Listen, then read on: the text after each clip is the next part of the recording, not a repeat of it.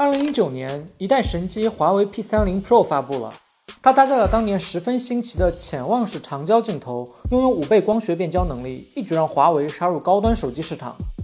到了二零二零年，超长焦镜头开始流行，OPPO、vivo、华为、小米等主流手机厂商都发布了五倍甚至十倍光学变焦的旗舰机。但到了二零二一年开始，这股超长焦的风突然停了。二零二三年的旗舰手机基本上就只剩下了三倍、五倍光学变焦，一夜回到解放前。过去动辄上百倍的大变焦，如今也只能在个别顶配机型中看到。而且三星新一代 S 二十四 Ultra 也反向升级成了五倍光变。手机超长焦为什么倒退了？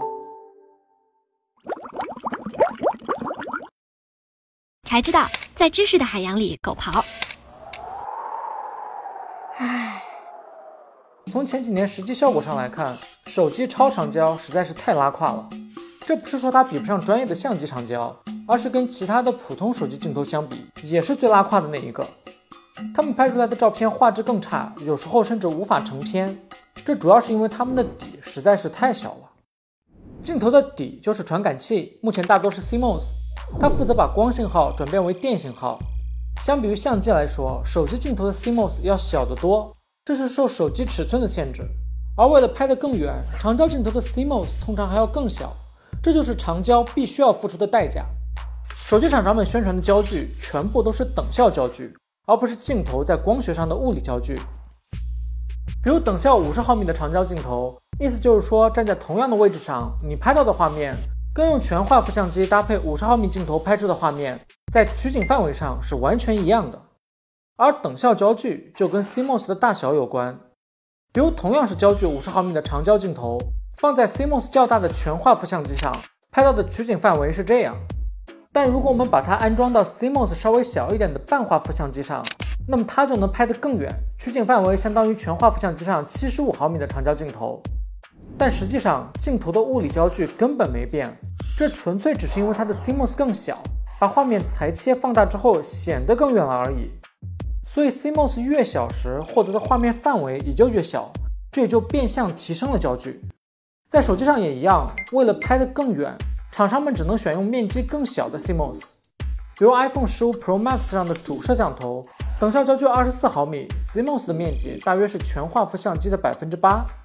而这颗等效一百二十毫米的长焦镜头，CMOS 面积只有全画幅相机的不到百分之二。这么小的 CMOS 会导致一个问题。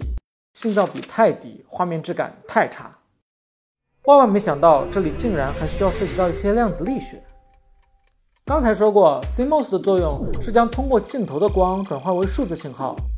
而从量子力学的角度来看，当一个光子通过镜头射入 CMOS 时，它的位置是不确定的，只是有更高的概率落在该落的地方。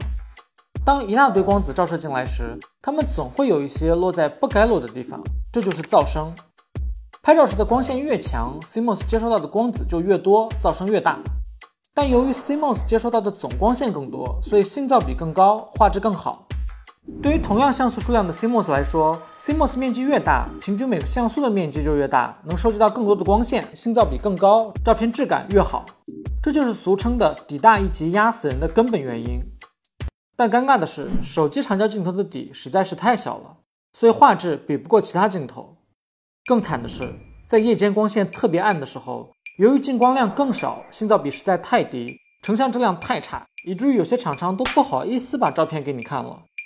你在暗光下拍摄的一些长焦照片，根本就不是用长焦镜头拍的，而是手机调用主摄像头拍完后硬裁剪成长焦的。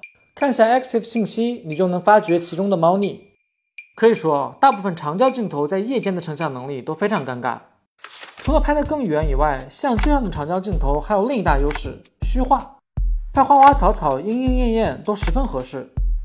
但手机上的长焦镜头却拍不出同样的虚化效果，而这也跟焦距有关。稍微了解一些摄影的朋友都知道，拍照时光圈越大，焦距越长，离得越近，虚化程度就越高。但请注意，这里的焦距是镜头在光学上的物理焦距，就是我们初中时学过的那个焦距。所有相机镜头上的标注都是实打实的物理焦距，但所有手机厂商们标注的全都是等效焦距。那么它们在光学上的物理焦距是多少呢？让我们再次请出 iPhone 15 Pro Max 上的这颗长焦镜头，它的 CMOS 面积仅有全画幅的不到百分之二，把画面裁的只剩中间一点了。所以虽然等效焦距高达一百二十毫米，但镜头的物理焦距大约只有十六毫米而已。物理焦距越长，虚化越强，但手机镜头的物理焦距已经决定了它的光学虚化不可能有多强，所以它的虚化也得靠计算摄影算出来。既然如此，那比拼的就是另外的实力了。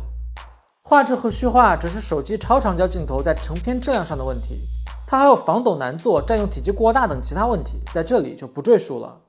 在长焦还没有普及时，比拼谁的手机能拍得更远，是最简单、最直观、最能诱惑消费者的点。但几年之后，消费者也明白过来了，你虽然拍得远，但你拍得差呀。所以手机长焦镜头又从比拼谁能拍得更远，变成了谁能拍得更好。宁愿让焦段倒退一点，也要把画质卷上来，这是对物理规律以及商业利润的妥协。这个过程就像是多年前的手机喜欢比拼谁又薄了零点一毫米。但在消费者发现这并没有什么卵用之后，大家又心照不宣地把厚度悄悄加了回去，顺带加上了一堆浴霸，并假装无事发生。你看现在这个手机长焦功能都倒退了，以后拍这个远的地方怎么办啊？这还不好办？拿掉。这样不就行了？